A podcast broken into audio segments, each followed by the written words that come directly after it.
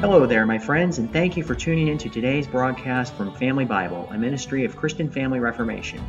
I'm your host, Christian Horstmann, and it's my prayer that as you and your family study God's Word together, you'll find this broadcast to be a blessing to your souls and an inspiration to grow in your relationship with the Lord Jesus. So, without any further delay, let's get started.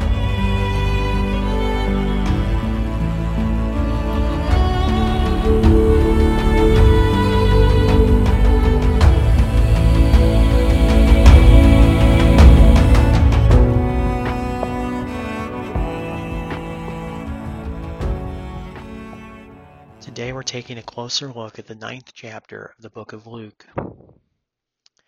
As Jesus sent forth his twelve disciples on their first preaching tour, he was entering the closing period of his ministry in the region of Galilee. Jesus foresaw his approaching rejection and death, but before leaving for Jerusalem and the cross, he wished to offer himself once more to the people of Galilee, among whom he had been laboring now for a long time. And for this purpose he sent out the twelve. They were given power and authority over all demons and to cure diseases. Such miraculous gifts were limited to their own day and were designed as credentials of their mission.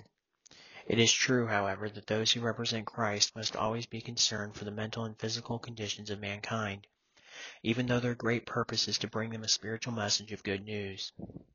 These men were the supreme representatives of the great band of heroes who have continued this same work to this very day and who have made their message known in all times and all lands. And let us not forget that it is possible for every follower of Christ to have some part in making known the gospel of his grace, whether they are a preacher in the pulpit, a laborer in the factory or office, or a mother in her home. The feeding of the 5,000 is the only one of Jesus' miracles that is recorded by all four evangelists. It was here that the Savior's ministry in Galilee attained its climax. This was the hour of his greatest popularity.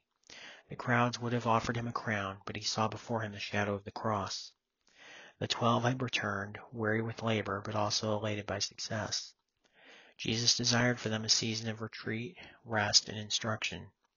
They withdrew to a secluded place beyond Bethsaida, on the east shore of the lake, but there they were discovered again by the eager multitudes. Jesus showed his infinite sympathy by cordially welcoming the crowds, which had intruded upon his privacy in his much longed for time of quietness. He gladdened their hearts with the gospel message, and he healed their diseases. And then, as the day declined, he pitied their hunger and met their needs by miraculously multiplying five loaves and two fishes.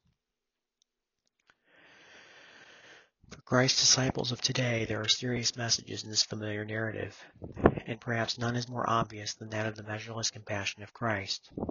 In imitation of his own spirit of sympathy, we should look upon the multitudes of souls all around us which are perishing for lack of physical and spiritual food. Their call for help should not be regarded as an interruption to our personal plans, but rather as a guide in shaping them and in bringing the bread of life to the famishing world. And even if we ourselves are unable to give very much relief, yet if our all is offered to the Master, it will be multiplied marvelously by his divine power. The first clear prediction that Jesus made concerning his death was uttered after he had heard the famous confession of Peter. This was occasioned by a question which Jesus himself had asked, Who do the multitudes say that I am? The answer is exactly the same as that which is given by multitudes of worldly people in our own modern days. John the Baptizer, Elijah, or one of the prophets. That is, Jesus is a reformer, a great preacher, and a good moral teacher. But such views of himself never satisfied our Lord.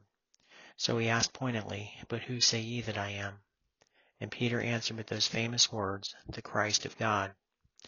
This is the great affirmation concerning Jesus which the world today needs to hear. But at that time he earnestly commanded his disciples to tell this to no man. The message would have been misunderstood at that time, and even the disciples themselves needed to first learn the truth concerning Jesus' death and resurrection. No person today is qualified to testify for Christ if he does not know the meaning of his atoning death and the power of his resurrection. Jesus then told his disciples of the absolute necessity of his approaching sufferings, and he assured them that he would be raised up again on the third day. This prediction of death must have astonished the disciples, as well as the further statement that every follower of Christ must likewise take up his own cross daily. Every Christian must die daily to self and yield himself entirely to the service of his Master. Such self-denial and sacrifice and obedience will result in the only experience that is worthy of the name life. To refuse to deny self will result in eternal loss. For those who are ashamed to follow the Master now will be rejected by him when he returns in his own glory, and the glory of the Father and of the holy angels. Of this future glory of the coming Christ, three of the disciples were to catch a foregleam eight days later on the Mount of Transfiguration. Hence Jesus' statement that there are some of them that stand here who shall in no wise taste of death till they see the kingdom of God. The transfiguration of Christ was closely associated with the predictions of his death, and also of his return in glory. It prepared him and his disciples for the former, and it was a symbol and a foretaste of the latter. A divine splendor shone forth, irradiating the body and even the garments of our Lord. Jesus had been accompanied on the mountaintop by Peter, James, and John. But suddenly there talked with him two men who were Moses and Elijah, who appeared in glory and spake of his decease which he was about to accomplish at Jerusalem. This then was the high purpose of the event. It was to interpret to the mind of Christ more perfectly the meaning of his death, and it was to encourage him to endure its anguish by giving him this glimpse of the glory that would follow. It is easy to understand why Moses and Elijah were selected for such a glorious conference as this. One was regarded as the symbol of law and the other of prophecy, and the Old Testament laws and prophecies both pointed forward to Calvary. All that the law and the prophets had foreshadowed was about to be completely revealed and embodied in Jesus Christ.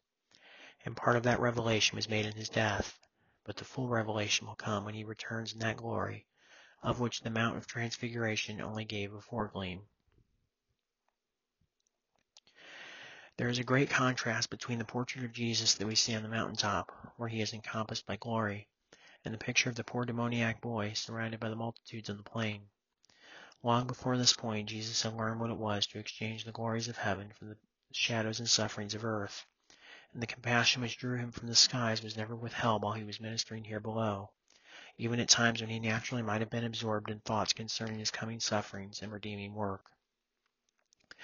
He was instantly moved with tender pity as he heard the agonizing words of the Father, and as he saw the distress of the Son. However, he was even more moved by the unbelief, sin, anguish, and godlessness of the world which he had come to save, and of which this scene was only a symbol and a picture. Yet Jesus neither hesitated nor delayed in the path of duty or in the presence of human need. He rebuked the unclean spirit and healed the boy and gave him back to his father. While all were wondering and astonished at Jesus' divine power and marvelous works, he turned to his disciples so that he might impress upon them the dark secret which was resting upon his soul. He told them that the time was near when he was to be given up to suffer and die. But they understood not this saying. Here was a man whose sympathy was tender towards all, but who, who sympathized with him. And how often has one of his followers carried a burden of hidden sorrow, even when they are in the company of friends and surrounded by admiring throngs? In verses 46 through 50, we find the disciples of Jesus engaged in a dispute as to which of them should be the greatest in his kingdom. He rebuked them, for there is no place for pride among his followers. Our nearness to him is not won by selfish effort, nor is it granted by arbitrary decree. It is conditioned upon the humble service which we may render in his name. He took a little child and set him by his side, because the care of a child is a symbol of humble service, and it was this spirit which Jesus praised. To care for a child, or to care for men and women who, like children, are in need of our help and sympathy and support, is a service rendered to the Master himself. The willingness to undertake such humble service is the measure of true greatness. The mention of service reminded John of a recent incident which he felt to be quite to his credit. Master, he said, we saw one casting out demons in thy name, and we forbade him, because he followeth not with us. Jesus, however, rebuked him, and he said, Forbid him not, for he that is not against us is for us. There is no place for sectarianism among the followers of Christ. We may love and admire our particular denomination, but we are never to stop the work of a fellow Christian, no matter how much he may differ from us. If he or she is doing their work in the name of our crucified and risen Lord, then we must not forbid them. The record of the last journeys of our Lord toward Jerusalem forms a unique feature in the Gospel of Luke. The direction of the journey was first eastward through the, out the borders of Galilee and Samaria, then across the Jordan River, and then southward through the region of Perea. Here Luke emphasizes Christ's divine foresight and at the same time his human courage. He indicates that Jesus plainly saw his coming death, but he unfalteringly moved forward to the agonies of the cross. The first incident of these journeys was in a village of the Samaritans. Messengers had gone before Jesus to make preparations for the large group which followed him, but the Samaritans would not receive him. James and John suggested that they should bid fire to come down from heaven and consume them. There was indeed something admirable in the indignation of these disciples, for the Samaritans had just offered Jesus a terrible insult. It is truly refreshing in our times of general indifference and sluggishness to see people who are deeply hurt by the disrespect that the world shows to Christ and his cause. But although there is a place for righteous indignation, there is no place among the followers of Christ for sinful anger or personal revenge. The time of judgment has not yet come, for now it is still a time of grace. It is not the duty of Christ's people to attempt to administer vengeance, for that is the Lord's responsibility alone. We are commissioned to preach the gospel of love and mercy. The Son of Man has not come to destroy men's lives, but to save them. And so Jesus and his disciples went to another village. The three incidents in the concluding verses of this chapter show how carefully Jesus was sifting those who wished to become his followers. Of course, he is eager to have people vow their allegiance to him and to openly acknowledge their discipleship. But among his followers, there is no place for rashness. He wants us to count the cost, he also wants us to know that no relationship, however tender, can be regarded as a sufficient excuse for refusing to become his follower. And any hesitation in this matter indicates that one has not fully appreciated the glory and privilege that is involved in the call of Christ. There is no room for indecision among those who are to be heirs of his kingdom.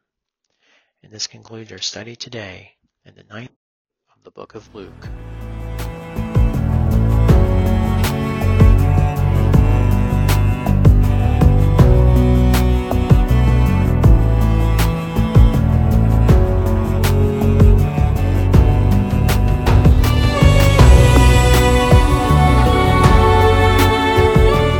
Thank you so much, my friends, for tuning in to today's broadcast from Family Bible. I hope you've enjoyed it as much as I have, and I invite you to join me again here tomorrow, Lord willing, and continue experiencing the richness of His precious Word with your family. If you found this resource to be a blessing to you today, please share it with someone you know, and consider taking a moment to leave a comment and tell others what you found edifying. Also, don't forget to like and subscribe on YouTube so you'll never miss a new broadcast and feel free to visit my website, ChristianFamilyReformation.com, for inspiration and encouragement in your family's walk with the Lord. I'm your host, Christian Horstmann, and I want to thank you again for tuning in today.